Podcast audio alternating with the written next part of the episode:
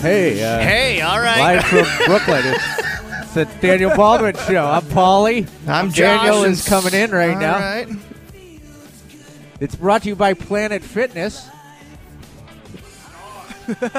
Here we go. Off to a gangbuster Hey, start we're- here we're live on from the Brooklyn. air. So There he is. Yeah, baby. Better late than never, I always say. Joshy Josh, in studio. Are you fired up as I am right now? Me fired up? I, I rarely get fired up unless I've uh, eaten some hot tacos. Otherwise, I'm uh, I'm pretty mediocre. Why are you How fired up? You not be. F- I'm fired up at the proposition. You know, I, I, I, I may even have a quatrain here as Nostra Daniel later in the show. I have seen. I went up in the room. I threw the dust in the bowl, and you will not believe what came out today. Oh, I'm excited. I'm excited. You will not. You will. You will. You will not. I see. See. is that to some weird euphemism for something? Oh my God! No, th- this Dinner is, was good listen, last listen, night. listen, listen, let, me, let me just tell you something. Let me just tell you. Let me let me start with. So we drive down. We rent the big machine. We get Paulie. We we meet. Paulie comes out and he loads up a suit into the back of the truck. And I go, Paulie, a suit? This is like an oxymoron. What are you doing with a suit? He goes, Bro, didn't you read the email? The great one's having a dinner tonight. You have to have a jacket on for the suit. I bought nothing. I bought all the sports paraphernalia and all these sports outfits. I'm going to change three times a day mid show. I think I'm on. I'm you know I'm I'm on the runway this this this morning. So I don't realize I have to go. Now I want you to think about this for a minute. So I go and I say, "What- "No, am I going to go in in Brooklyn and find a store that's going to sell me a suit and spend? You know, I know me, so I'm going to spend two thousand dollars on a suit that I'm going to want to keep, or am I going to buy it, wear it, and then return it, which I'm not going to have time to do? So I go, you know what? It's New York City.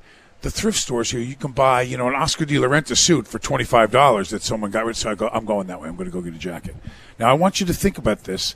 I go in and I find a jacket, a beautiful jacket. It was like an Emilio Pucci Italian. It must have been, you know, five, six hundred dollars easily when when the guy who who's now in the ground left it for me to buy for twenty bucks. I'm looking at pants, and I I can't. There's no fitting room. I have to eye it up. So I'm looking in the section. They're not, and I'm trying to read on the inside of the label, and I can't. So I turn around. I, I can't see size on them. So I'm looking at them, holding them up to me, and I'm down to two pairs of pants. I pick the one pair of pants, no try on. I take them to the front. I get in the car, and on the inside of the pants, embroidered in stitching, what does it say? Anyone? Famous famous actor name. It says Baldwin What? in the pants, etched in the pants. So the great one t- says, "No, wait." I said, "So last night I shot a video, and I said I did not lie to you." And I panned down, and in the inside of the pants, along the right hip, it says Baldwin in stitching. Is it any chance a relative of yours? You know, uh, maybe back when Alec was fatter or something, he turned these into the Goodwill or something. I don't know, but I kid you not, in the pants it said Baldwin. So I wore the Baldwin pants. How did they fit? then the, the Mojo, they fit perfectly, and the Mojo, the Mojo thing started kicking on my. Are, are we destined to do something really crazy here at this ACC tournament? Is it is it destiny, Josh? Well, The Paulie has one a will story tell of later. the last time he went down there. He for, he didn't realize they'd go as far as they did, so he, he ran out of clothes like a couple Oh, yeah. of times ago. The, the year the year Gerry McNamara went on that miracle run in the E- uh, Big East tournament, I packed for two days. Like, okay, they could beat Cincinnati. They're not beating the number one team in the country, UConn.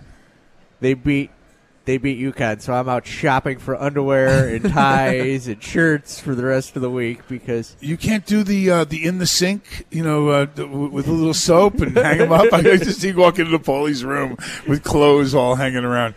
So, so wait, I got to tell you about the drive down. So, so I'm shooting videos and we're posting it, and, and, and I've, I've uh, tagged you in a few of them. But here's a great moment: we're coming over the bridge, and Paulie goes, "Hey." I think the Statue of Liberty is down there. He goes, I think the Statue of Liberty. So we look over to the right, and there's the beautiful, majestic Statue of Liberty. He goes, You know, when my family came over, they went through the Statue of Liberty. And I looked at him, I went, No, Paulie, that would be Ellis Island. they went through the Statue of Liberty. They, they went by the He goes, No, No, my grandfather landed and went through the sta- to the the new export aisle that they have. You know, the, the, the he had an easy pass and he went through the statue. I go, no, that's Liberty Island, and that no, no. And so of course, to prove this wrong, I had to Google it for him and give him this valuable history. How I, was the pre- drive I down? prefaced it by saying I'm ignorant. The the drive down. You know what? What's nice about taking a drive with someone, you can work with them, you can do, but it, you know, you, you're you're forced into a situation where you're either going to play music or not talk. And we laughed the whole way down. It was great to learn more about Paulie and learn more about his family. But we we we have some video stuff that we can't even post. That was just so off the chain of other characters that we met. And we did. The, I don't know if you saw the uh, the, the the new Galaxy Scholarship Communications. I did see have, that. People Galaxy are very excited about that. Program.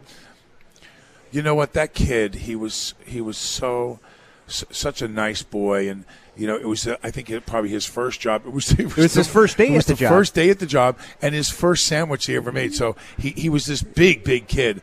So he says, "Well, what would you like on your sandwich?" And I said.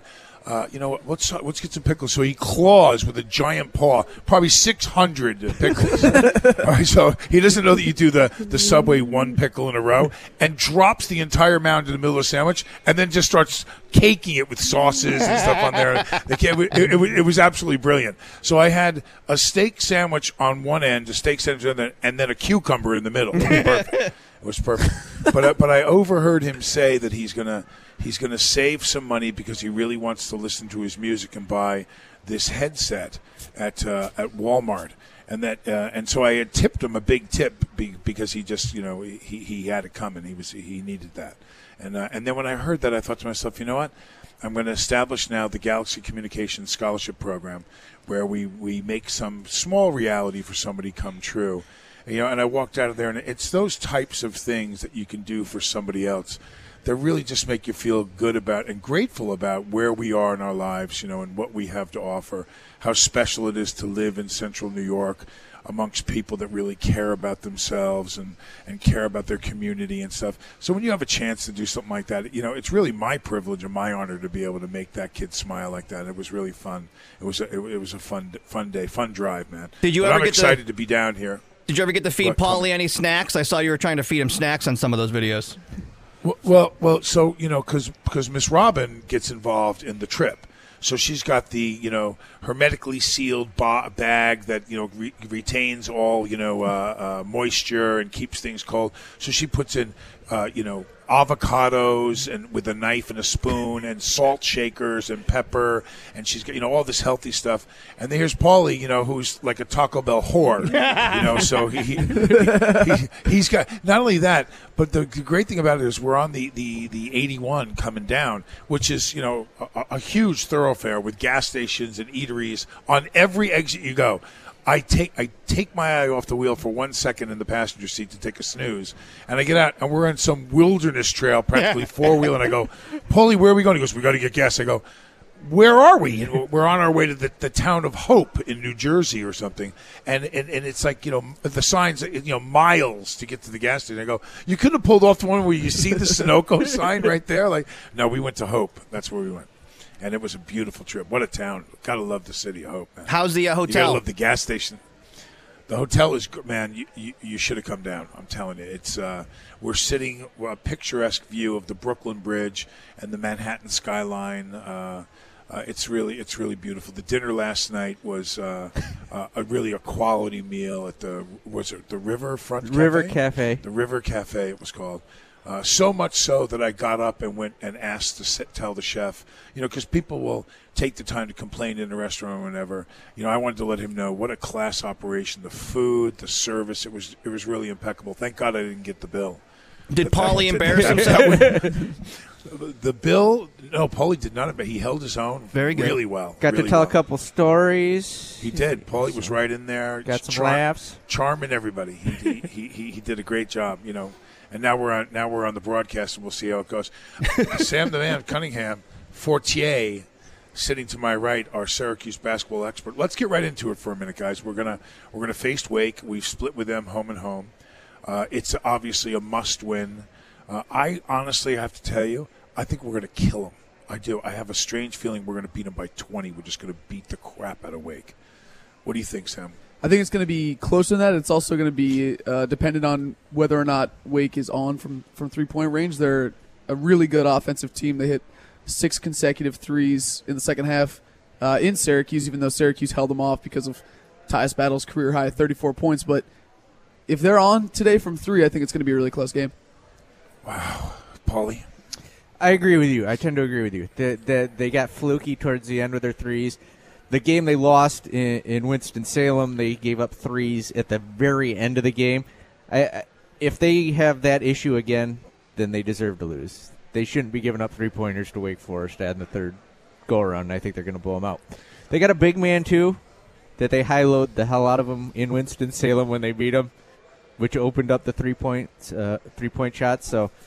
Uh, but I, I, tend to agree with you. Syracuse will have their. No- I say they play ten times. Syracuse beats them seven times. So, Josh, you got any opinion on the game? I think it's going to be an awkward show tomorrow if they don't win because you guys will still be down in Brooklyn and uh, there'll be no real game to talk about. So, I hope that they do Go win SU tonight. football. Yeah, right. I hope they do win. Go SU football, baby! Spring training, and here we are.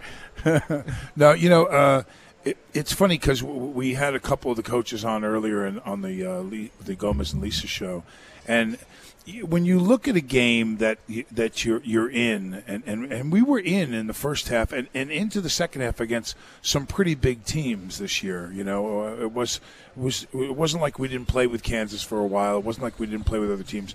But eventually, they got the the better part of us, and, and we lost a couple of them uh, this season that we, we could have and should have probably won. Uh, certainly, you know, North Carolina, who would be our second opponent, we were well in that game, and at a 70-70 late in the game, uh, we had a turnover and made some poor choices in how we handled the ball.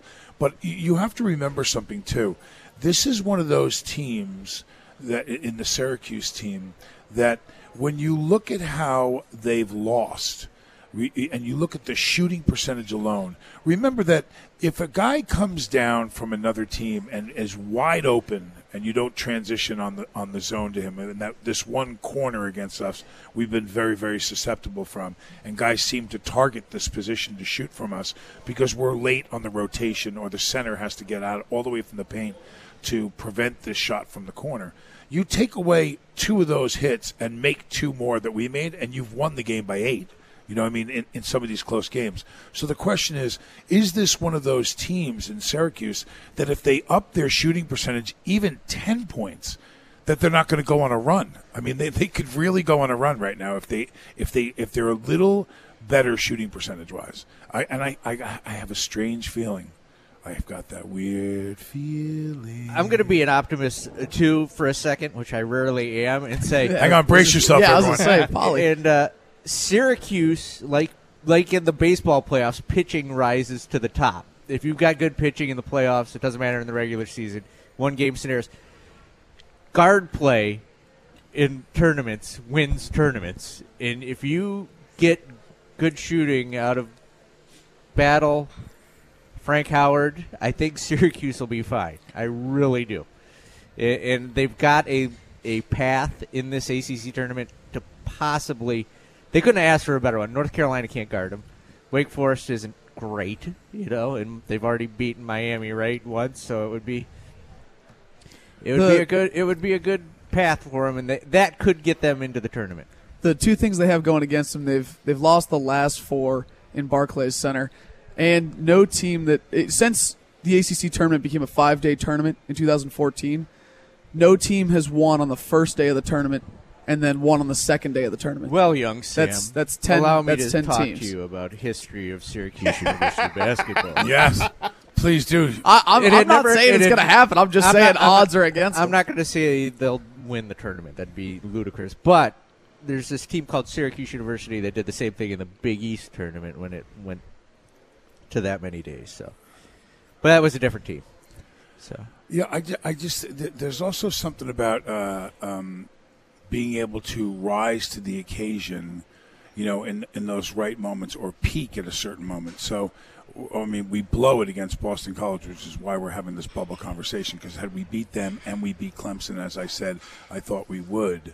Um, then I then I think we're already probably in the tournament. I, I, I think so. So let's identify the fact that we're playing for our tournament life right now for sure. And I don't believe that a victory against Wake Forest, no matter how big, puts us in the tournament at all. We have to beat North Carolina. So if that get, if we get another you know, top ranked team victory. I think we're in the tournament but, but with those two wins, coupled with the Clemson win at the end of the season. So we have we have to win. We have to win for sure. Right. So two, you two, you think would be enough because I've I've heard and, and seen people saying three might be the number there. I you know I don't I don't buy that, and I'll tell you why.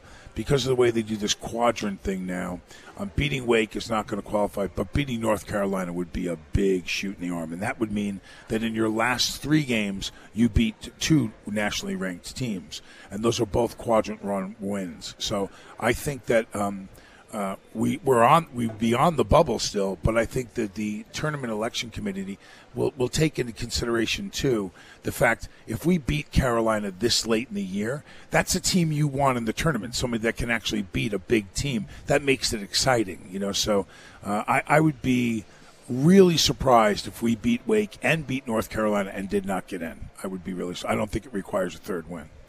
We're going to uh, go to break from the big show where we have.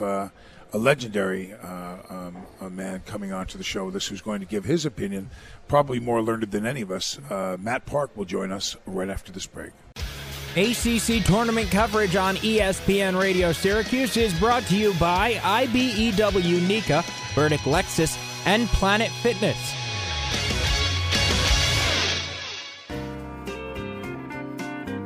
This is the Daniel Baldwin Show, live from Brooklyn. Brought to you by Planet Fitness. Hey now, we're back on the big show here live from uh, the ACC tournament down in Brooklyn. Uh, joining us now uh, is Matt Park. Matt, um, a couple things we were talking about before uh, you joined us, and um, you know, we have Wake Forest, where, and obviously a lot of people on their minds are getting eligible for the tournament, being on the bubble. Uh, we've had a couple people say they think that we need to win three games. My opinion after a Clemson win uh, is that we need to beat Wake and we need to beat North Carolina, and I believe that puts us in the NCAA tournament. I agree with that. Uh, I certainly winning three games doesn't hurt, but uh, you know you don't. You're only strengthening your uh, pitch from there. You know if you first of all, to me, it's pretty cut and gr- cut and dried. You lose tonight, forget about it. You win these next two you know, you have got 21 wins, uh, 10 against a major conference opponent. Uh, in the, you know, 10 in this this particular conference, the ACC. Two wins against top 20 teams. Uh, it's not. I don't think that's like a super strong claim. Like it's, you know, to me, I would feel pretty good about it. Would I say lock? No, but um, you know, obviously, if you can go beyond that, and the next the team you play after North Carolina is going to be ranked as high or higher. Uh, but uh, I think they're I think they're okay. I think the the biggest thing going for the Syracuse team is yes they've kicked away a handful of games, but there's no unsightly loss. There's no uh, getting pounded by St. John's. There's um, a couple of the games that uh, kept last year's team uh, out of the tournament, and the, the complete absence of, uh, for the most part, wins away from home last year. Uh, Syracuse had just two. You know, this year they've uh, been able to rack up a few, and I don't think any of them are you know, super impressive. You know, winning at Miami and Louisville are okay. They don't have the, you know, top ten win that last year's team had a couple of, but uh, I, I, think they'd be in pretty good shape with two wins here. You know, uh, um, when I look in years past, because I think the key word here is that they're being invited. You know, there's not a criteria by which says an exact science. You do not qualify because you lost to this team at this time. So, with that said, there is something about the timing of those wins and a team that is that is peaking. So by beating Clemson, and then you take Wake, and then if you were to beat Carolina, now you've beat two nationally ranked teams in the last three games going into the tournament, and that, I believe that that's on their mind. You know, they they want teams. I don't think when they invite Syracuse, if they do, they invite them saying they're going to win the Final Four, you know, or, or they're going to get yeah. to the Final Four. I think what they're looking at is can they in the second game or whatever beat somebody big? Do they have the potential to do that? So I think the timing of these wins does play into their consideration. Well, the selection committee are human beings, and we can talk about all these numbers, and Sam's got the uh, team sheet and all that stuff in, in front of him, and it, they try to boil it down to black and white as uh, something to lean on and be able to come back and then spit out the numbers. And this was our justification for our selection. But they're humans. The end of season performance is not officially a criteria anymore as it used to be. They used to uh, really hold up. This is what the team did in the last 10 games. There's lots of reasons that they buried that. But just in human nature, exactly what you said. You want teams that are hot. You want teams that are playing their best ball at the end of the year. You want teams that you think are capable of winning. I think each individual person that's on that committee is somewhere on the spectrum of the bent toward major conference teams versus the little guy. You know, how much of a bleeding heart are you for St. Mary's, who lost last night in their conference semifinals? They've had a pretty good year. Nobody here could name a single player on their team, or maybe not their coach or whatever, but they've been kind of ranked, and now there might not be room for them to get in. BYU, if they somehow upset Gonzaga, well, you got to put Gonzaga in, and BYU would be in, and that'd be two out of that conference. St. Mary's would be out. The, the when it comes to a Syracuse or a major conference team that might not have had a, a, super season, they're capable of winning games in the tournament more so than a St. Mary's or whatever. That's what you know. When Syracuse just snuck in in 2016, they then were capable of beating teams, including a top seed Virginia, and they get to the Final Four. Uh, to me, if I were you know a committee member, I would uh, you know people would, would claim bias toward the, the major schools, but I would want to put teams in the tournament that I felt like could create competitive games, and and I don't know that um, you know rounding up for somebody out of the Missouri Valley, just to make a, an extreme example, um, is a great course, and I think that benefits uh, teams like Syracuse in the long run. Notre Dame's another one. You know, Notre Dame to me is the most interesting test case. They happen right now to have a, a same conference record as Syracuse and and uh, a record one game below overall with a huge extenuating circumstance, the loss of their best player for a, a good part of the season. Who's back? Who's back he this is, game? Is yeah. he not? And dominated. You know, came back and they, uh, of course, it was against Pittsburgh in their, their last game of the regular season, and he had a uh, double double or close and and, uh, and and off and running. I mean, that was obviously a show of strength for them, and they might be able to uh, to do that when they get here. Um, in, in, New York, and if they, they win a couple here, they're they're strengthening their case.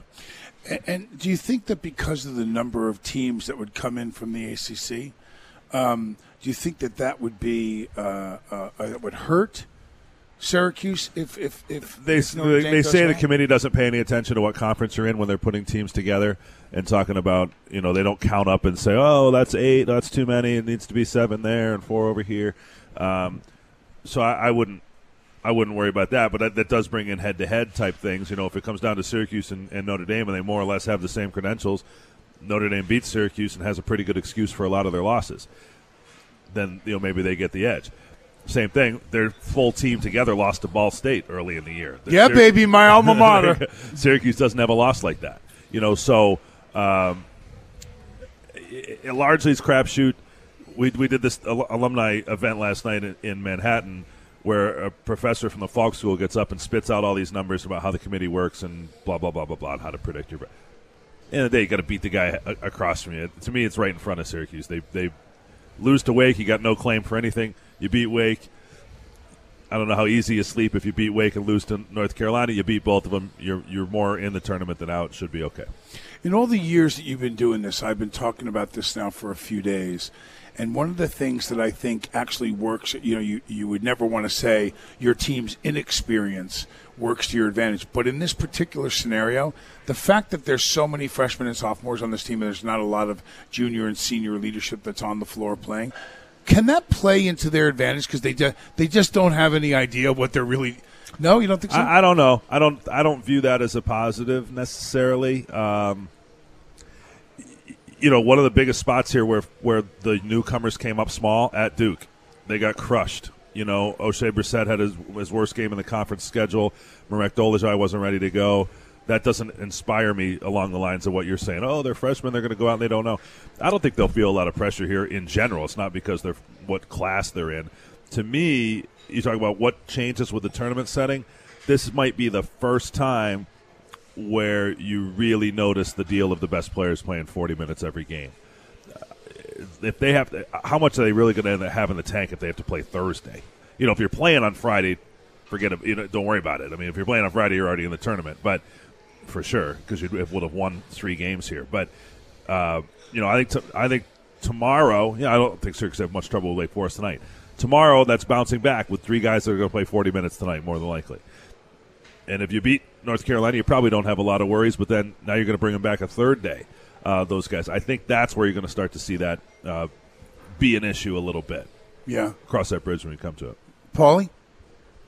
I'm He's here. I'm exhausted just thinking about playing 40 minutes of basketball for three nights a game. But I, uh, I don't see this team struggling tonight, and I, I'm like Matt. I don't like playing the guess where they're going to end up game until it actually happens. But thi- I, I don't know if Matt agrees with me, but I, I will ask him this. Uh, guard play wins games and tournaments, and, and they've got two pretty good guards. Do you see that helping them maybe make a potential run here? Yeah, and this, I mean, I don't know this one or the next one, This one. but um, you know, potentially it's a guard-oriented team. I mean, that doesn't, you know, the, the the next two teams they're playing both have big dudes that can do stuff. I mean, Doral Moore had 16 points and 16 rebounds in the, in the game of the dome. He's a load. He's 7-1 and 280 pounds. Syracuse has no answer for that. So, to the largest extent that they throw it into him and the game is played under the basket and by the front court, that's not great for Syracuse. Wake Forest is not going to shoot lights out like they did in the, in the dome. They they had a great shooting game the next game, and then they haven't followed it up in the the month since. So that's why those are all the reasons I don't think they'll have a, a ton of trouble with Wake. They should have beaten them twice in the regular season, let alone let alone. They're all so close to it. Eh, you know, you, you lose sight of the fact that the, the tandem of Frank Howard and Tyus Battle is pretty much as good a one-two as there is for on any team in the country. Period. And so when they they could line up against just about anybody and have at least hold their own or have a strength in that area if those guys both both play well. So if they get into the tournament, I could see them, you know, doing some things. But they also have significant limitations, you know, What and if- those will be uh, highlighted too. What is the reluctance? You know, as I've watched them, and you know, a, a, a major portion of the load falls on Howard, uh, Battle, and uh, Brissett. Um, but what is the reluctance of this Dolezaj kid from, to shoot the ball? Is he is he just not allowed? I mean, uh, No, he's definitely allowed. I mean, they, they the get him in kid's like twenty eight for thirty. For you know, I mean, he's got some crazy number that he shot. that might be just a little Okay, bit uh, off. no, literally, it's like twenty two for thirty one or something like that for the season. I mean, he's got No. some. No, All right, I'm No. looking it up. We're googling. I'll- I don't have Googling. It. Uh, well, I mean, okay, thirty-one. So he took one shot a game. You, you know what I mean? But, So that's what, but, but still yeah. the weird thing is is that he can he can play and I but and what I'm noticing is even when because I'm, I'm when I'm thinking I'm thinking jump shot. I'm thinking 15 footers. He's not. You well, know, but, but when he's open he's not shooting he just doesn't shoot He's a much better. He's an okay foul shooter. He gets shots because they don't defend him. They don't. They leave him alone. He hitches, and you know what? It's a mental block of some sort. hitch You know, what do you mean T- tell- he hesitates. He gets the ball and he hesitates. Yeah, he you know, does. and then and then there's a couple times where he just wants no part of the ball or wants to be somewhere else. You know. can you teach that I mean Well, I think they're work. I know they're working with him on his shot mechanics. I think there's a difference between the way he approaches a free throw when everything's calm and you're lined up at the basket and nobody's on you. But in the heat of the you know the flow of play, now he gets it and it's a, it's a different animal. He's an excellent passer.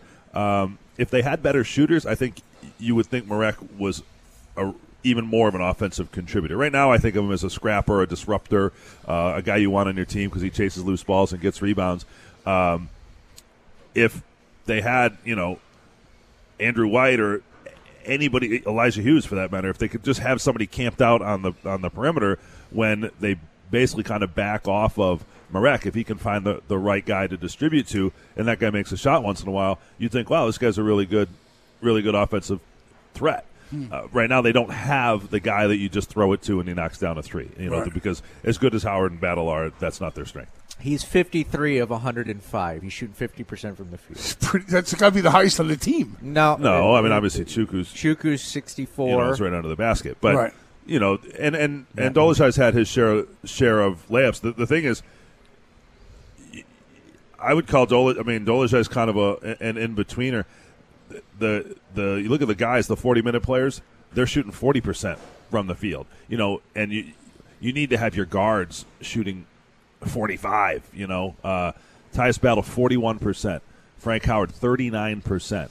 Um, takes you back to they're rare, but Brandon Triche was a guard that shot over 50% from the field because, you know, he was okay as a three point shooter and he made a lot of two point field goals. These guys, um, it's just been hard. you know, the, the creating the offense has been uh, a real ordeal uh, for this team this year. In part because they don't just throw it into the big fella, and you know they he gets what he can get uh, off the offensive glass. Yeah, like I, I've, been, I've been preaching, and I'll, and I'll continue to preach it because I'm going to have them hire me as the coach for Chuk. I'm going to Uh-huh. have them, and, Okay. and they're calling me Coach Kane because every time that kid takes that ball below his chest, I'm going to smash him on the side with a cane, and he'll learn. Yeah. Don't drop that ball. Bec- eh, you know, he doesn't have. It's the same thing I'm trying to point out a little bit about uh, um, Maresh, and that is that he he he gets the ball, and his first reaction is not to put it straight up. Yeah. You know, and when you're seven foot two, man, if I'm seven two, I'm going to the rack when I get the Yeah. ball in the paint. Well, I would say every coach since they put up the peach basket has said the same thing. That that's the problem. You Right. know what I mean? So uh, it's easier easier said than done. It comes down to physical strength. It comes down to comfort on the floor and in your surroundings. And um, you know they lo- they lost a game because of it. Right? The NC State game, eh, he was out. 20 feet from the basket, not in a position where he's going to turn around and, and put a shot up and cough it up ball game. Yeah, you know, so that that's the type of thing that you, you look back. This team doesn't make the tournament. You're going to look back at four or five games and go, "Are you, are you kidding me?" You know, Yeah, we were definitely poised to make a run at it Yeah. a, a couple of times, and uh, particularly I'm always going to look back at the Boston College loss, and, and, and that was a bad loss. You know, they didn't seem like they were they were really focused that day, and, and we ended up losing by 15 when we had a lead. Uh, let's go to break. Let's come back with more with uh, uh, Matt Park. Follow us on Twitter, ESPN Syracuse. ESPN Radio 97.7, 100.1, 1200 AM, and 1440 AM.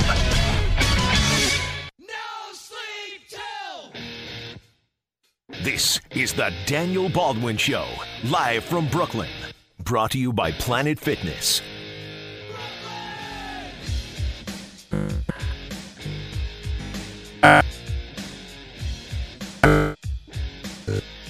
Somebody that you could have been like a Beastie Boy. You know, what? and it's funny that you say that because I used to. I grew up on Long Island. I spent a lot of time in the city as a kid, telling my parents I was staying over at a friend's house. and We jump on the Long Island Railroad and go party in the city at 14. and so um, I went and saw some of the legendary at the Beacon Theater and different places rap musicians in the 70s when it was nothing. No one paid any attention to it, and I'd be the only white guy in there and seeing Kurtis Blow and Bob. Busy Bee. And I and I came home and I said to my friend Craig McCarthy, I go, dude, think about it. We should start a white rap band. I go, no one was doing it. No one's doing it yet. He goes, no one's going to do that with you. What are you crazy? I, I'm serious. And the Beastie Boys, four years later, come out and they take off. I could have been a Beastie Boy. I could have been a Baldy Boy. Yeah, Baldy Boy, that would have been good. Baldy Boys, all four of my brothers, me and my brothers. That'd be great. the Baldy The Beastie Boys are a sore Dropping subject sweet for me. jams. Yeah. So pred- pred- predictions. I want to hear predictions right now. What do we? What, uh, give me. What's? I think we're going to kill them tonight. I really do. Tonight is uh, Syracuse 71, Wake Forest 62. You got nine points. Yeah, I, got, I think they're going to kill. I think they're going to beat them like s- by 17, 18. I really do. I think they're going to. Could happen. Wake's got nothing to play for. They're not playing great. You know, They're going to fold up their tents. It- when the athletic director is saying, "Yeah, you know, we took a detour this season, but uh, the future's bright," that's a, that's not a good sign for a right. going into the tournament. That's trying to keep some of the boosters around. detour sounds like driving around here. yeah, it is, man. I'm I- I'm I'm excited. I, I, I honestly think they're poised to make a little run right now. I do. I do. I think they're going to make a run at it. Do you uh, do you think uh, Tyus Battle's got the ability to put a team on his back? Uh, to a degree, Like, although he has- he's done it all season. Yeah, I was going to say he's carried. Um, he is equipped more than most players, if you look, to take over games for, for twelve or fifteen minute stretches. We've seen that. I absolutely he could do do something like that. I do think if you look at his performance for the season, he's had a couple of dips here and there. It's been hard. It's so hard for this team to score when you don't have the jump shooters that they've had over time and benefited from a lot of things that have worked. You know that you're re- remembering in your mind from from various tournament runs and whatever. Th- those things aren't here right now. So you know, are you saying can he drive it to the basket six times in a row? Because that, that's a lot of uh, going to be a lot of what it is. Get to the free throw line, but uh, but absolutely, I think you know I think they have a core of three players that are as, as good as anybody else's core of three players, and you know to me it, it comes down to the supporting cast. Do they help or hurt? I think I think um, they've they've been pretty consistent defensively. I really do think, though, it's going to come down to, and you can look at it, we're going to go with the, the SAM method and just look at the scoreboard at the end of the day and say, what was their shooting percentage? If they shoot the ball a higher percentage than they've averaged this season, they can beat anybody. They really can. Um, you know, so uh, uh, Now it's all neutral floors. You know, the rest of the way. That's very G- generally speaking. I mean, you know, maybe you wind up in some sort of fluky scenario in the in the tournament where you're playing, you know, near somebody's backyard or something. But uh,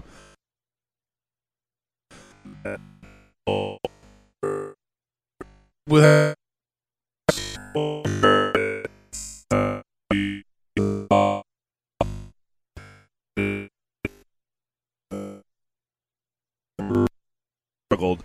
Th- That's not on the schedule the rest of the way. No, no, we definitely. I think there's a, a loyal Syracuse following here. I think that even people from New York that might not normally go to a college game, the the, the outsiders that are going to come to see the excitement of the tournament, you're going to find people migrate to the Orange too because they're a New York team.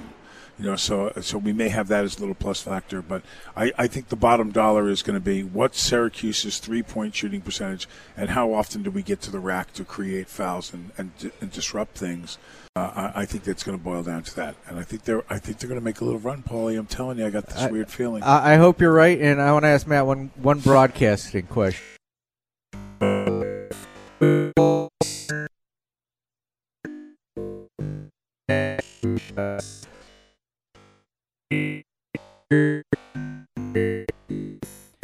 We're having some technical difficulties here with the Daniel Baldwin Show and the ACC tournament, so we'll hit some spots, hopefully get things reset and come back. This is ESPN Radio Syracuse. Don't miss the Upstate Lacrosse Show this and every Saturday at 9 a.m. Hosted by Syracuse University four time All American Rick Beardsley and News Channel 9 Sports Director Steve Infanti. Covering men's and women's college, club, pro, and high school lacrosse teams from Central New York. Expert analysis, guest interviews, and previews of upcoming matchups. It's the Upstate Lacrosse Show. Saturdays at 9 a.m. on ESPN 97.7 FM. This is the Daniel Baldwin Show, live from Brooklyn. Brought to you by Planet Fitness.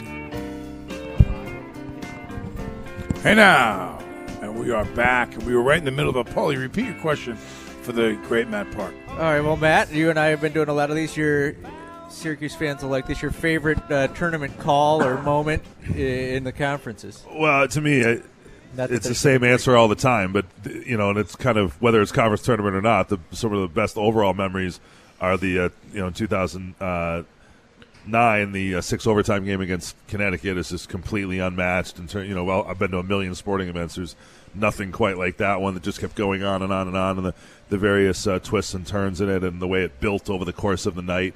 Uh, in the Garden, you know, game it didn't start till nine o'clock to begin with, uh, let alone carrying on. We signed off at you know quarter two in the morning, and just kind of an epic, uh, epic night and a, and a great memory. And then the other one, as it more pertains to what we're talking about here, is Gerry McNamara's uh, run in the 2006 Big East tournament. Um, he was on the back page of the New York City tabloids like three days out of four for uh, hitting game-winning shots, uh, beating Cincinnati and, and Connecticut back-to-back days on uh, you know buzzer beaters, basically.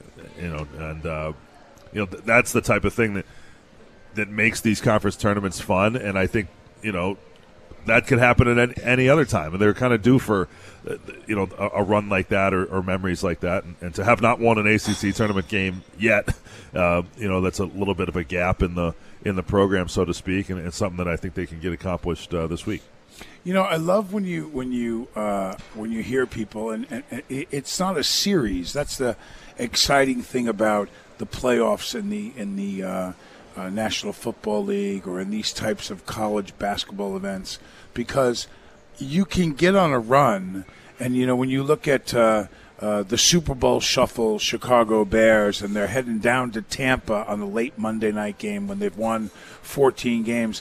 One fumble, one kickoff return, and an interception. Three plays, and you're up 21 nothing on the road, and that happened to them. So, would they beat if they played? You know that that legendary team played Tampa Bay nine out of ten times. But you can get on a run in an event like this. you know, and, and, and, and really put it to somebody if the cylinders all click and the right situation happens. This the, the idea that Syracuse University can't roll into Duke and beat Duke and Cameron. No, we didn't do it this year. Can they? Well, the season before they were nationally ranked, and we took them down to a last shot and won the game. You can beat anybody on any given day in this type of format. And look, the season hasn't gone quite the way everybody hoped. And whatever, it's going to be great next year, and blah blah blah. This isn't Little Sisters of the Poor. This isn't like right. Not, a, not a huge, you know, plucky underdog, and you know that was kind of we all said that in uh, tongue in cheek when they you know snuck into the tournament as a whatever it was t- nine or ten seed in, in, in 2016 as 11 seed wasn't it? No, I think they were or 10. 10 doesn't matter 10. but it was it was higher than Syracuse typically is. Played uh, Dayton uh, early early in the tournament and got to and uh, so Dayton would have been favored in the first seed. And so I think we all kind of played up the, the card for fun. Oh you know look at this underdog Cinderella story.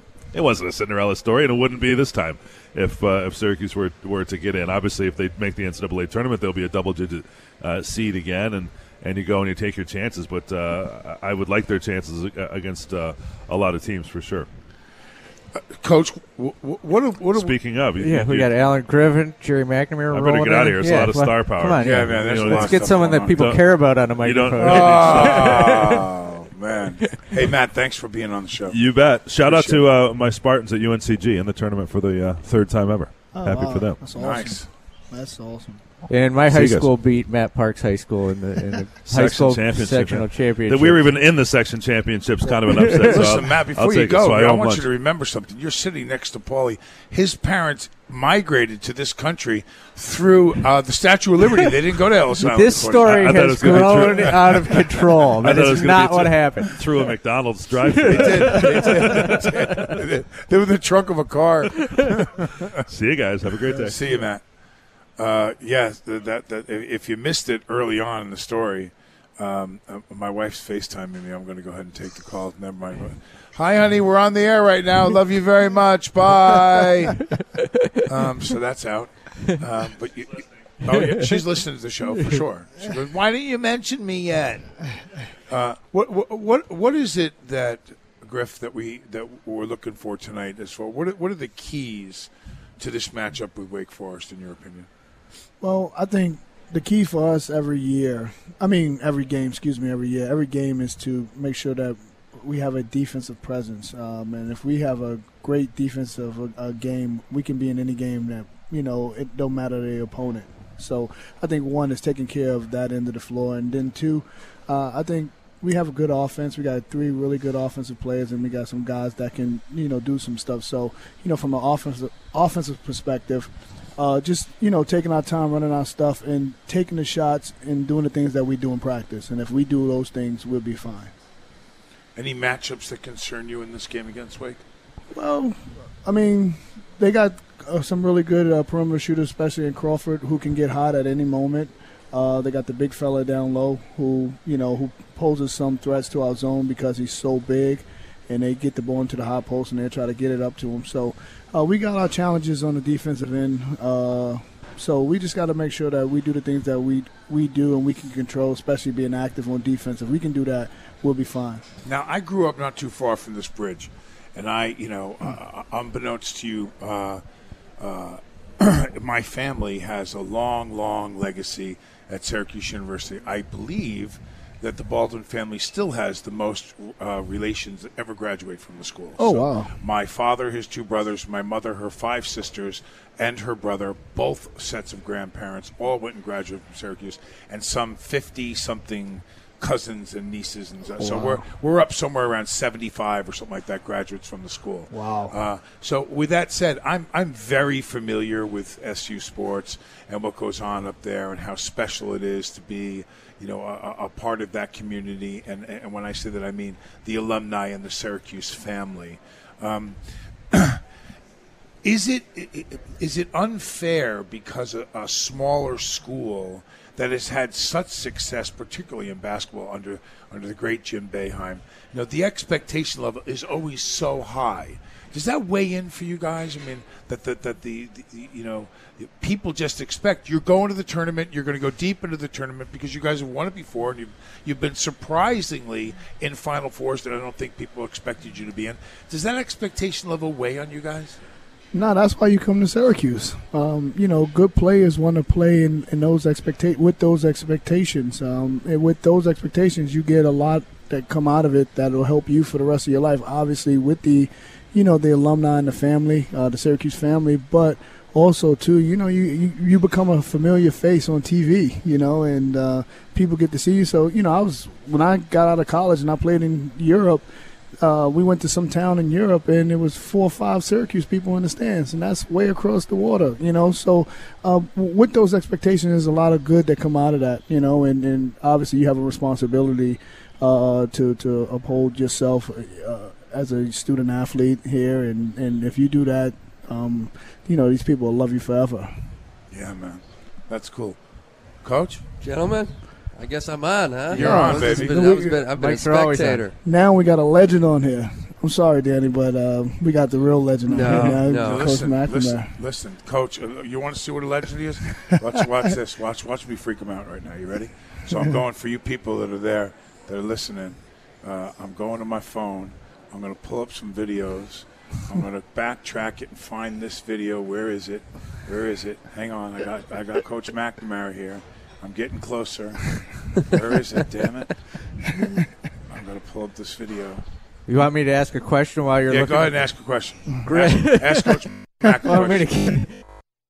question. Uh, they they got a seven one center. Uh, what what can you coach the big men? What can we expect out of our centers against these guys? Is it basically what we've seen all year, where we just let's keep their big guys in check, and what offense comes to us, we'll take, and or is it something maybe we can exploit? Right. Uh, you know, one on a defensive end, uh, we have to kind of stay back and obviously stay in between him and the rim. He's a big dude, um, and uh, they do a good job of getting him the ball in spots where he can be successful. So what we have to do is be there and just make him do something that he doesn't want to do. You know, and it sounds so simple, but it's so hard because you know run different stuff, and we just got to be on it. Uh, we have to be active, and on the offensive end, we have to put him in situations where he's not comfortable, and that's you know bringing him out from the rim a little bit. If we can bring him out from the rim, and we can get our guards attacking him, they can create offense for all big guys down, you know, in the paint. If for people that don't know the zone very well, uh, whose responsibility is it for the guy at the at the foul line that's getting the ball? Because sometimes, you, like as a fan, you're watching it and you're like, the big guy should come up, but then you're also thinking the guard shouldn't allow that pass in. So whose responsibility is that? It depends. it, it depends the game, uh, and it depends on who coach says it. is whose responsibility is it. But you know, sometimes we, we, they both have a responsibility. The guards, you know, kind of keeping out of the hot post, but also too, the bigs got to be active and under, understand and use their judgment on you know who's in there, and that's what you know from a scouting perspective to make sure that these guys are in positions to be successful. And I don't think that's that's where, you know, coach gets enough credit is how he manipulates the zone. Oh, yeah. Um, you know, like Griff said, a, a lot of what we try to do is personnel based, no different than man-to-man adjustments. Uh, coach has always made adjustments in the zone of how we're going to defend. Um, you know, so like when Griff says Doral Moore, who who has like seven or eight dunks in two games against us on lob passes. Um, you know, obviously we're going to go into that game with a different mindset of where we're going to play the center, um, who's going to defend the high post, uh, and then you get scared because of the fact that Will Buchanan Crawford are so good from the perimeter. Um, but yeah, coach is the best at it. I think gets overlooked is we could change it. Um, you know, you see how teams will switch to how they defend a pick and roll.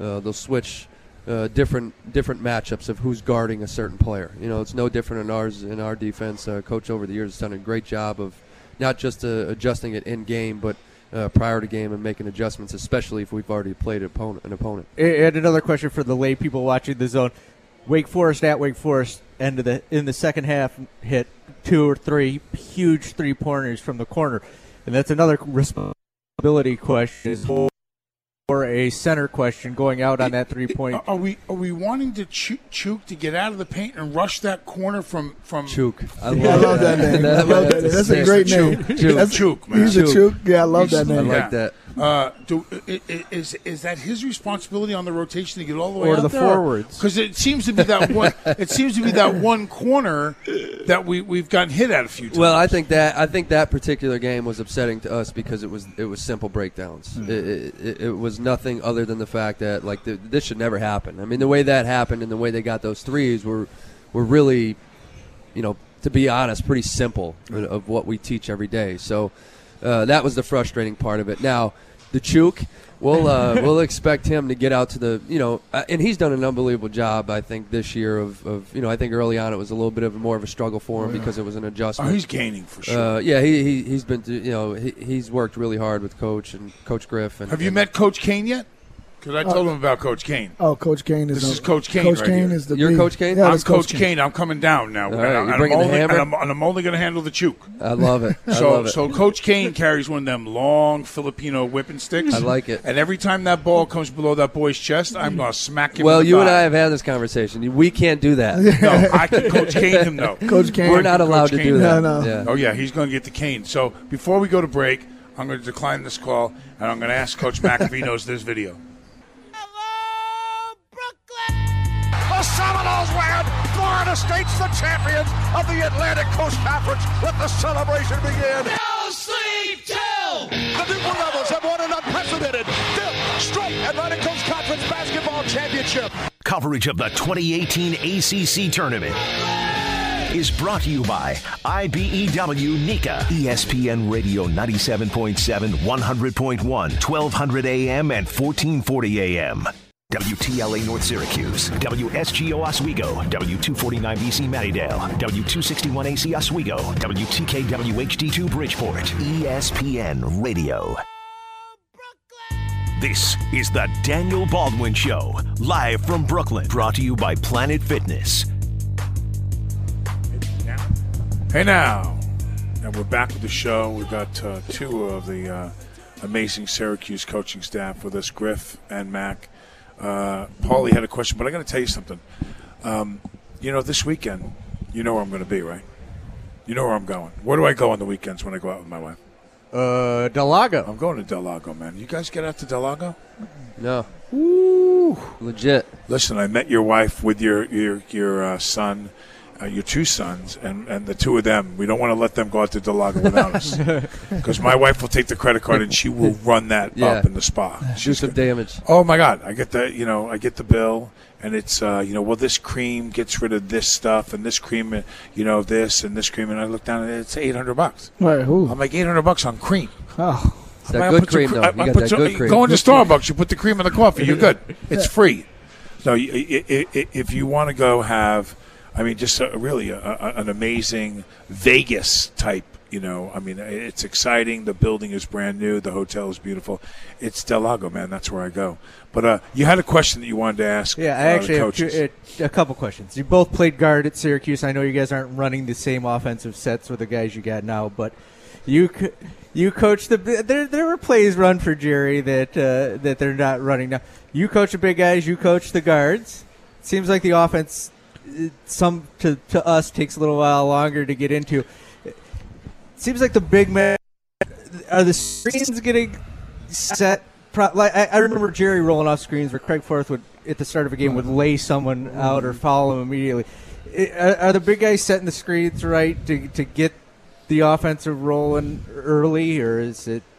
Am I just an idiot who talks on this radio? Probably, Well, well, well, if, you, if, you, if you really want me to answer that, uh, nah, um, I, I, I think um, I think it's twofold sometimes when it comes to offense uh, and offense running well. You know, uh, one especially when you're setting screens, um, you know, the guard has to wait for the screen, but also too the big has to, you know, like you said with Craig Forth, you got to lay the wood, uh, so to speak. So uh, it, it, it's twofold to the offense. I, I think at times our offense have been really efficient. We've done some really good things, especially as of late uh, on the offensive end, and um, and we've taken advantage of it sometimes because we made shots.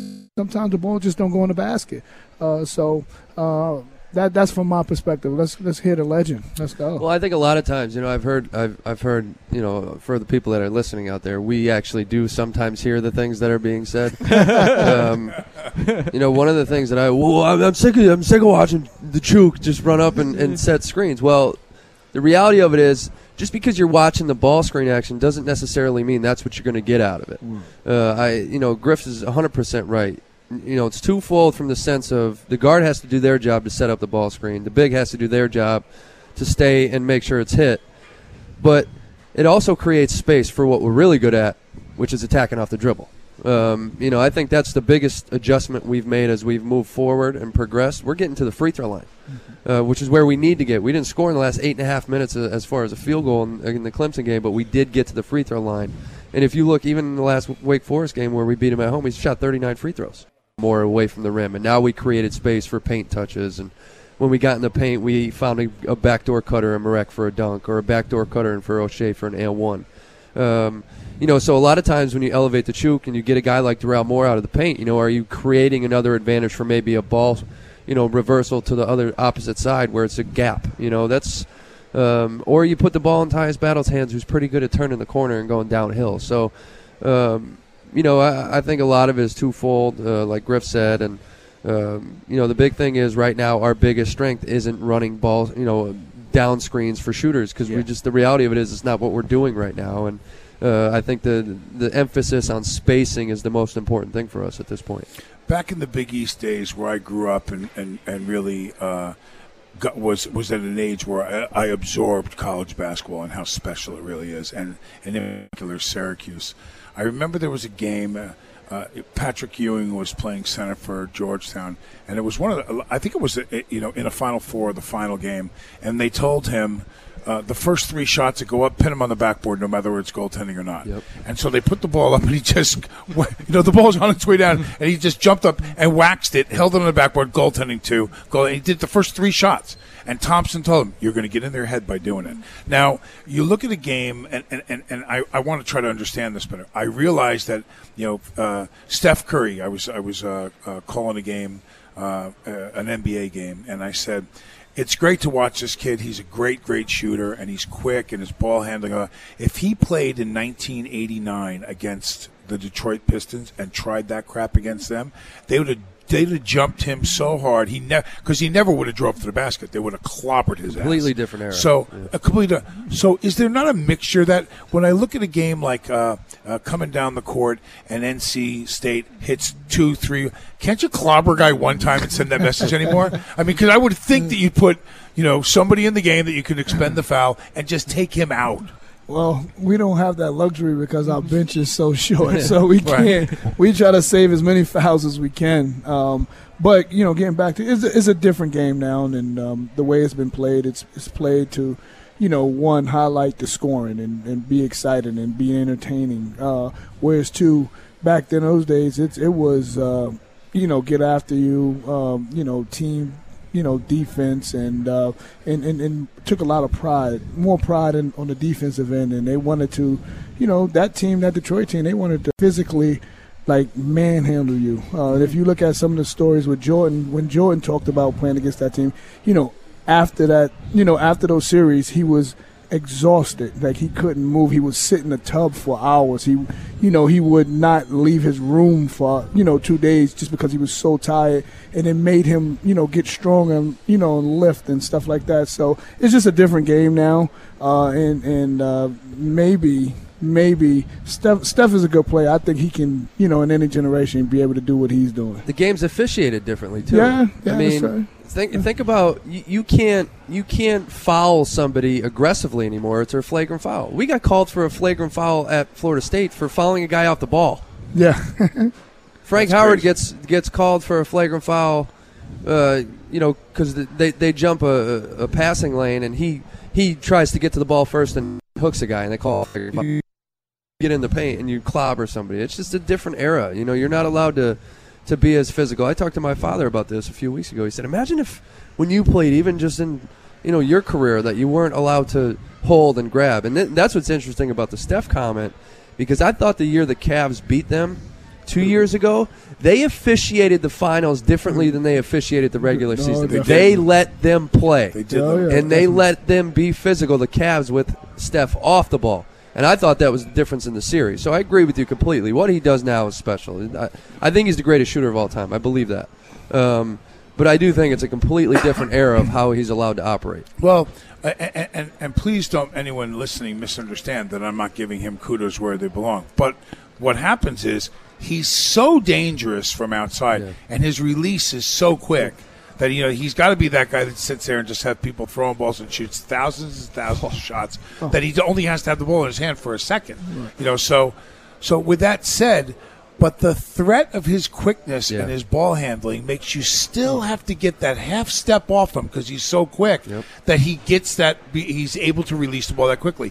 If you took that drive away from him at 140 pounds sopping wet, when he came into the paint a couple of times and knocked his ass to the ground, he'd be more reluctant to take that take that ball to the rack. Is what I'm saying. Yeah, he'd just start making 300 threes. then. yeah, not messing with you. I, I hear. I hear. I, again, again. All I'm saying though is, is if you didn't have to guard against him driving too much because he was reluctant to drive, Right. you'd be in his grill Yeah. Yeah. uh, from the three point line. But then you know, then all you do is drop back and shoot it from 32. Yeah, he's you know, incredible. He yeah, really he, is. He really, he really is. It was it's off the ball that I think Well, is where you would have to wear him down. Yes. And I thought that's where he is so good in both situations. He's so good on the ball because you're 100% right. His ability to shoot extends you and his ability to handle you know almost cripples you in a way where you're like, "All right, well, I can't get too close because, you know, he's just going to go right by me." Yeah. Uh, you know, the guy really is. He's spectacular. He's he's as good as I've seen um, in in this era, and he's kind of changed the way that uh, the youth plays a little bit. I mean, it's become uh, it, it, it drives me crazy though. It drives me crazy. some My- some of it. Yeah. My brother Billy's son Vance is a good shooter. He's a good basketball player. He's playing at the high school level now, and we go down to the Y every year. And it's now gotten to the point where he can beat me. You know, I mean, he's he's is he left-handed? he's left-handed. I met him. Yeah. At camp, I believe this summer. Did you? Yes. So he's a good player, you know, but he had never been able to beat me before. And so now, you know, now I got to get further and further out and guard him. And he's younger than me. You know, I'm 57 years old, so he gets off the dribble. But but it's standing at the top of the key as we're playing, and he between his legs, and he steps, and then between his legs, I go, and I just stand there with my arms folded, going, Have you "Are you tried- gonna, are you to do anything with that?" Have you tried I to mean, knock him on his ass theory? Oh yes! Are you kidding me? I hack shacked him one day. I mean, just came down on him. That was the great. That's the great Charles Barkley. You know, I didn't realize that you don't say to an NBA player and diss the guy about his basketball skills. So we're playing in Phoenix uh, at his celebrity golf tournament. I walk up and there's Ainge, Marley, and a whole bunch of the boys, and we come walking. And Michael and Charles and I played in a group together. And uh, Ainge yells out, "How'd you shoot?" I said, "He was so terrible today. I could have beat him in basketball." And as soon as it came out of my mouth, they all went. and so he, he knew I hated the nickname that he called me. He called me Little Fella. And he goes, I'll tell you what, Little Fella, down to the shoot around tomorrow. You and I can play a little one on one. And I went, one on one with Charles Barkley? Are you kidding me? Of course I'm going. that's awesome. I got down there and I'm, you know, the rack of balls and I'm mm. popping and I'm loose and I'm mm. laced up and I'm stretched out. He comes walking, his pants are hanging, half his butt crack out, shoes are unlaced, and he walked up and he took the ball and he goes, Go ahead and take it out. And I looked at him and I went, CB, let me tell you something. I realize that you're the great Charles Barkley. And they go, but if you don't think you need to lace up and I'm not going to run right by you, I said, I'm going to run right by you. I'm a good basketball player. Go ahead and take it out. Mm-hmm. I said, okay. I dinked him left. I took off right by him. I took my first step. Now, you don't realize until you've been in the situation you guys have been that a man that size can close that lane in one Oh. stride. so he turned around and drop step back and put his forearm between my shoulder blades and planted me into the stanchion underneath the basket with the rubber around it. Yeah. I hit the thing. I hit the ground. I'm on the ground. I looked up at him. Flagrant foul. Drilled me. And he goes, you can't foul out of a pickup game, little fella. and I looked up and I went, every time I get the ball, he goes, every time you get the ball. And I thought, oh, Here we go. let's, let's play horse. I'm like, let's, uh, game's over, zero zero tie. Different cat, man. Yeah, oh, yeah. Different cat, but comes from that era. Comes from the physical. Oh, yeah. All right, it's like Yeah. that. Well, you don't know? you, don't talk any any smack to those It's guys. different. So he's Charles Barkley. Yeah. What, was No. they, what was they thinking? Yeah. you were. I wasn't thinking at all. Uh, Go, Paulie. What do you got? I, I was just going to ask a question about the tournament to Gerry. Gerry, uh, you've been in this situation yourself where a team kind of goes into the tournament needing wins and has to put the team on its back. What was that like for you, first of all? And then, second of all, is Tyus Battle, or is there anybody on this team that's capable of being as great as Gerry McNamara and doing that? Well, I you know I very similar situation as far as I think we were seven and nine going into the the Big East tournament that year that we went in, uh, eight and ten coming in here.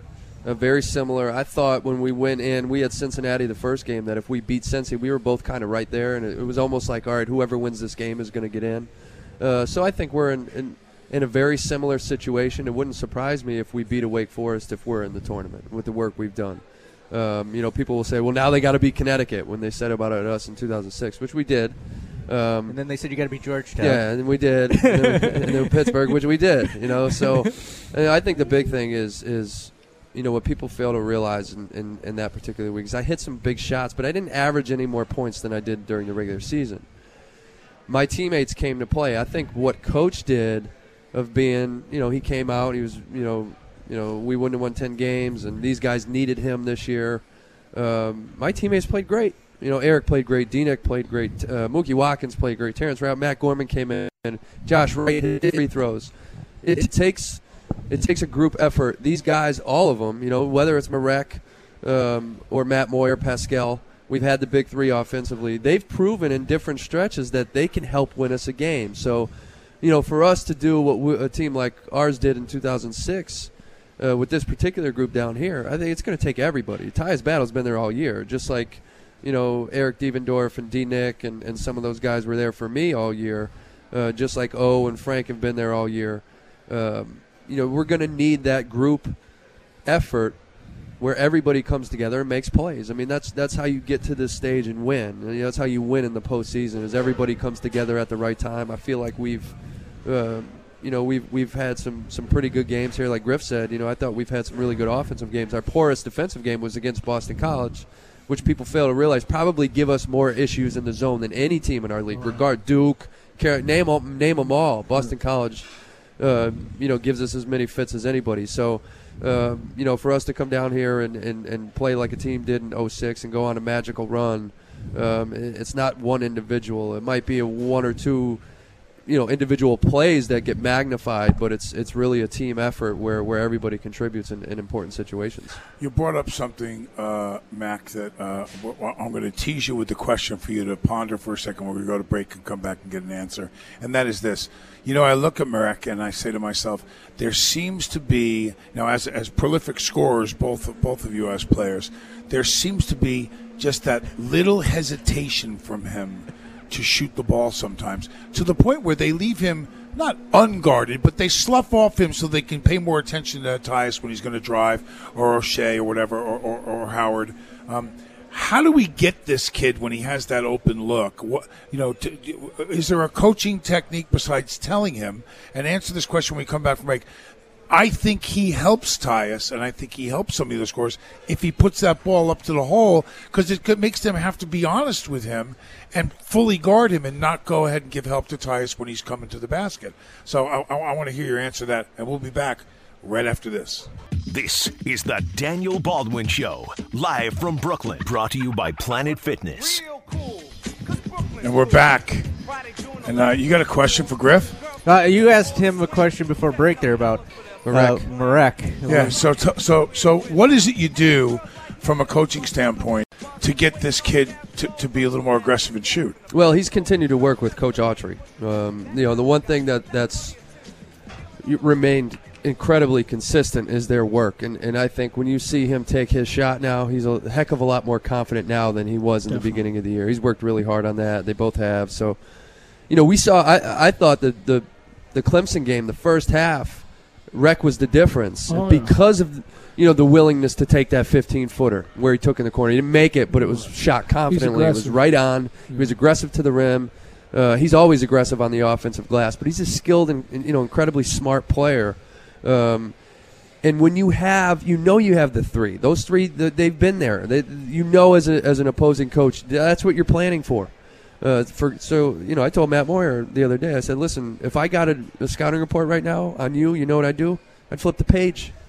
You know, that's what people are doing to you right now. You know, you and Rec are going to have opportunities because right now they're saying, well, they're just going to catch it and not do anything. Right. Well, that's why you've been working for the last two months on this particular shot. Because now when you get it, you're going to shoot it with more confidence. And, you know, when you have that fourth scoring option, it makes the world of difference. And I thought the first half difference in the Clemson game was because Marek came in there and was aggressive from that 17 foot area. I can fit him in the Coach Kane program now.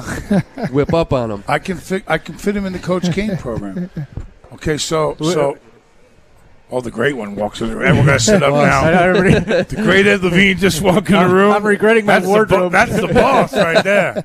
Yeah, you see, he didn't come ready, Coach. Yeah. He didn't come ready. You see what I'm saying? I'm entertaining legendary basketball players here from Syracuse University. Uh, here's a piece of trivia for you. Last person to have a triple double at Syracuse was?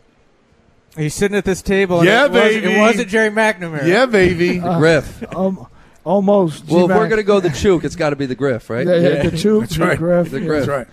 Uh, yeah, it, it was. Um, You know exactly what oh no, no, no, Oh, I can't remember which one we're talking Yeah, I, I, was- I was waiting for this. You were trying to yeah, ponder yeah, that. Yeah, yeah, yeah, definitely. But against Pittsburgh last home game, um, a game that we actually needed. Uh, we were playing well down the stretch, and um, actually, no, uh, no lie, I actually called it before the game. And we could call Andrew Cowie right now, who was a former walk-on. We were driving to the game, and I said, Andrew, I feel like a triple double tonight. And, Damn. And, and it happened. Um, and I was fortunate enough to make it happen. I think it was like 13, 11, and 10. You you think? Um, I think. think, I, think I might. I might be. I might be off a point. He's got might the be box score in his pocket. Yeah, Yeah, yeah. Northwest Roll, roll, roll his ankle up. Roll, roll his Laminated. lemon. He's got 13, 11, 10 tattooed. Yeah, yeah. yeah. Uh, so- That's Yeah, the Babe. Ruth of hoop. Oh yeah. Called his shot. Called the shot. He it did. Was, He it did. was. It was pretty big time. We got. We're going to go to break. We're going to come right back, Paulie. Is that what you're Yeah, I me? think so, and maybe Danny Schayes. And Danny Schayes going to join the conversation. The big fella. I like fella. it. We're going to keep Yeah. everybody. We're, can Talk you about guys a guy- stick around? You I got gotta to take off. Yeah, Max I- gotta I- go. I have to Yeah, take I off. You got to go too, Griff? I was All right. close one Talk time. about a center that rebound shy. screens. Really. Closest I Yeah. got. Yeah. Yeah, yeah. Yeah. I've never I, had nine I rebounds. had to in three fight. combined games. I fought Damone Brown over the last rebound. It was a long rebound on his side of the zone, and I hear the bench yelling, "You need one more rebound!" And I just started running after this ball, and Damone was going. I was like, "Moan, let me get it, let me get it, let me get it!" And and he Speared actually- him No, the no over question, no question. So you knew you were conscious of it when you were Oh out. yeah, they were telling me from the bench. We, Oh, that's fine. yeah, Yeah, they had the stat sheet on the Yeah, bench most yeah, games. yeah, yeah, and I had the stat sheet in my pocket during the game in my in my in my Rolled up in your spandex. That's perfect. Hey, guys, thank you so much for joining us. Our pleasure. Good luck. We're No going to be at the game. We're going to be cheering you on, and uh, go 'Cuse. No, Sounds good. Thanks, Thanks. guys. God Appreciate bless it. you. Appreciate it. We'll be right back. Hello, Brooklyn! The Seminoles win. Florida State's the champions of the Atlantic Coast Conference. Let the celebration begin. No sleep till the New Blue Devils have won an unprecedented fifth straight Atlantic Coast Conference basketball championship. Coverage of the 2018 ACC tournament is brought to you by IBEW NECA, ESPN Radio 97.7, 100.1, 1200 AM, and 1440 AM. The home of the Giants, ESPN Radio 97.7, 100.1, 1200 AM, and 1440 AM. This is the Daniel Baldwin Show, live from Brooklyn, brought to you by Planet Fitness. Hey now, and we're back. And uh, on the line is uh, the great Danny Schayes. Are we down? Daniel, baby, what's Hello? going on? What's Do going on, brother? Dave? How was beautiful Brooklyn? You're a good luck got charm for We today. We got a little technical issue. a So, technical you want to do so what? Come on, let's do some so what. Let's do some. Well, so we're getting what. the, Bring, the to- te- bring me the so what, Danny. Hang on. Uh, we're going into so what right now. What do you got for us, Paulie? Golden State Warriors coach Steve Kerr on Monday said players who leave college early for the NBA draft but go unpicked should be allowed to return to school. Absolutely, I think that they should be able to. Isn't isn't this what we're talking about? About Tyus uh, possibly testing the waters to see where he gets drafted. So you're going to tell me that if he does, li- listen, you cannot tell somebody in the United States that w- that's 18 years of age, what he can or can't do with his life. So if he decided that he wanted to become a banker and wanted to see what kind of offers he was going to get from Bank of America, and then turn around as long as he didn't do anything against NCAA rules, and then he says, "Hey, you know what? I I've still completed my credits. I want to go back another year." What? So why? Because he because it's the NBA. It's just another business. Absolutely, he should be allowed to be reinstated. Sam? I agree, and it also helps NBA teams because you don't have extra talent, you know, flooding the market that you don't want anyway. I, it's it's no brainer to me. Yeah. Guys, Ichiro Suzuki is nearing a return to the Seattle Mariners. The 44 year old is finalizing agreement with his former franchise. I love it. We're in the age of the ageless athlete. I'm all about it. I think it's a great thing. I, you know, the, the sad thing is if he is he was so good that if he falls off, he's going to bat 295 and, hit, and hit 22 dingers and lead the league in doubles. You know, I mean, the guy was just a phenomenal hitter. I want to know what's going on with Palmeiro. You know why he's trying to reinstate the clock. Yeah. So so he's eligible for the Hall of Fame, and then he had this thing going on, and, and it's kind of ridiculous that Rafi's not going to make it because if you look at the number of guys who have 3,000 base hits, every one of them goes to the Hall. There's only like 28 of them, or whatever it is, and then you look at the number of guys that have 500 home runs. Every single one of them goes to the Hall of Fame. There's only like 16 of those. And if you look at the number of guys that have 3,000 base hits and 500 home runs, there's like four ever in the history of the game. And, and he's one of them. So how you keep him out of the Hall, but the idea I think for him was if he gets in one game, it resets the uh, his eligibility to go into the Hall of Fame, and perhaps this steroid PED thing uh, goes forward. Anyway, give me another so what. The UConn women's basketball team once again 30 and 0, but they held Cincinnati to 5 points and a half. I want to know when we're hitting single digits for a game. Okay, but but but but I'm gonna I'm gonna expand on the so what. Did you hear the Jason Williams comment while he was while he was? I, I heard about this. Okay, so Williams says that UConn is uh, the women's basketball team is so good that they could beat some of the Division One teams going into the tournament or, so, or something something like that. They would make the tournament, yeah. Yeah, they would make the tournament. That was that. So um, I have to tell you, and, and I, don't, I don't care what you think about the statement because I'm going to tell you straight up, that is such a joke that you really believe that, and that takes absolutely nothing away. It is not a sexist. It is not a bias. It is a fact if it's the same ridiculous argument of Alabama football is so good they could take on one of the two lower NFL teams. No, let me tell you something. If Alabama came out with the best team they've ever had and played a, a really bad Tampa Bay Buccaneer team, or the that was one in Browns, sixteen, or, or the, yeah, there's a good example. If Alabama this year played the Cleveland Browns, the Cleveland Browns would beat them forty-two to 10, 55 to nine. I mean, they would kill them. The level of having NFL guys you know, uh, uh, at that level, it's, it's completely different. And the same thing would happen.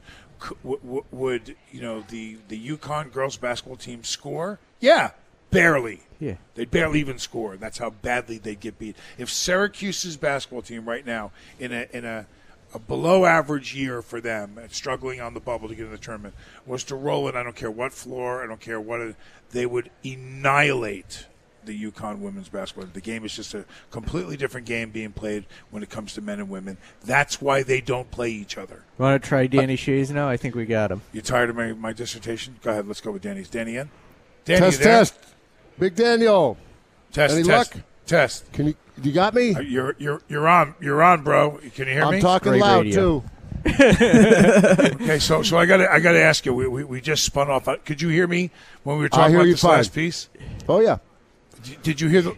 Okay, so so there's the statement that the the uh, Jason Williams says that the UConn girls basketball team could play in the NCAA tournament against the boys.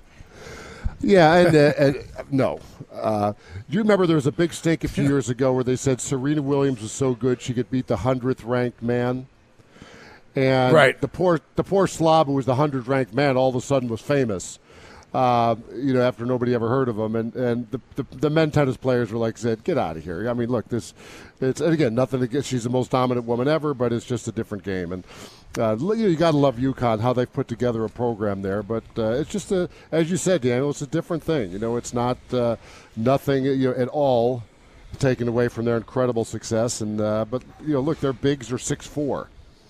You know, so it's not like uh, you know they'd have any luck inside against uh, Paschal blocking shots or any college team with you know 6'10", 6'10", up front.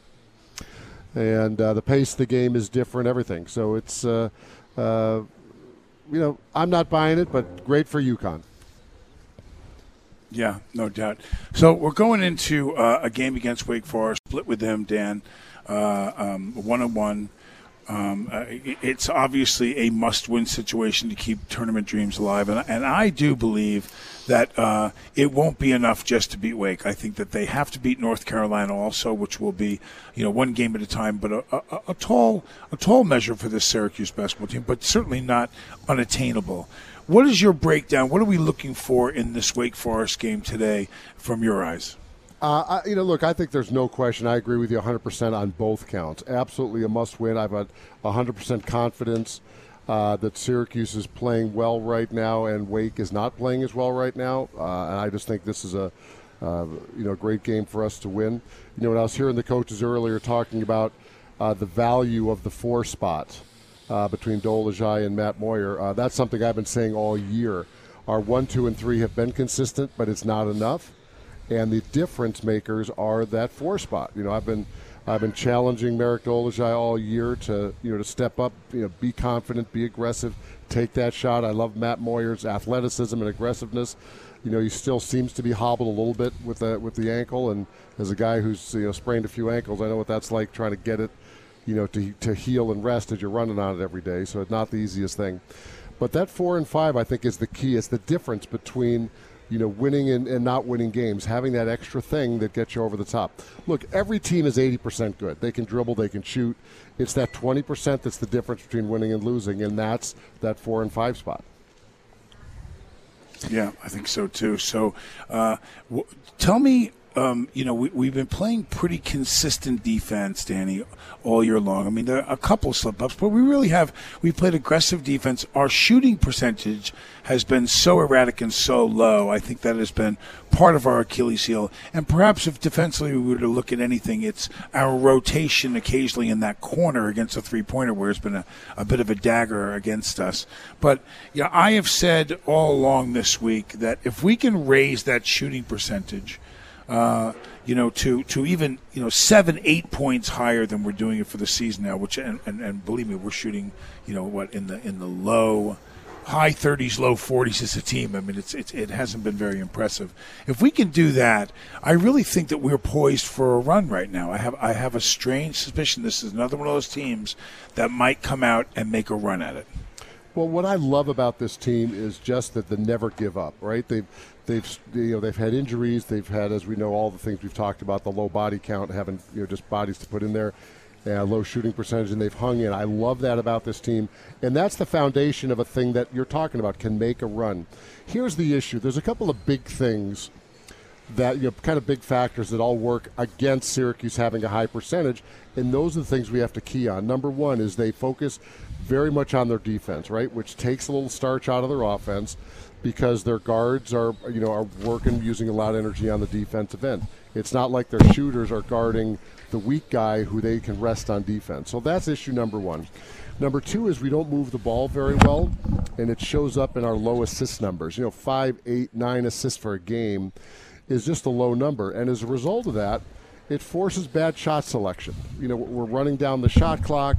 You know, we're pl- you know, playing one-on-one, taking shots with a guy dripping on us. In the games we've moved the ball well, got a couple extra things in transition, running defense to offense, you know, making steals. That's where you improve your shot selection and your field goal percentage for this team. You know, and, and the last part about that is that you do have to get some offense from your four and your five, if nothing else, just to make someone guard them. Right? They were talking earlier about you know teams will look at the scouting report and they'll just ignore uh, Dolezaj and Matt Moyer. And if somebody's got to guard them, they're now letting our drivers get to the rim. When we swing the ball side to side, the defenses are now rushing out and rotating out, opens up driving angles. And that ball movement is the key to get better shot selection, which is going to improve our field goal percentage. Danny, what do you see out of the fives uh, on this team so far this year? And as a guy in the NBA, you you opened up offenses for a lot of good scorers in your Denver years. And are these guys capable of doing that? Right now, they don't use their five at all for offense. The only offense they get is either a kind of a drive and dump off for a layup or that drive and, and that little short lob uh, to Paschal Chukwu or offensive rebounding, and that's it. They never throw the ball to them uh, to generate any offense. So that's not going to happen. You know, they're just not going to be part of the offense in that way.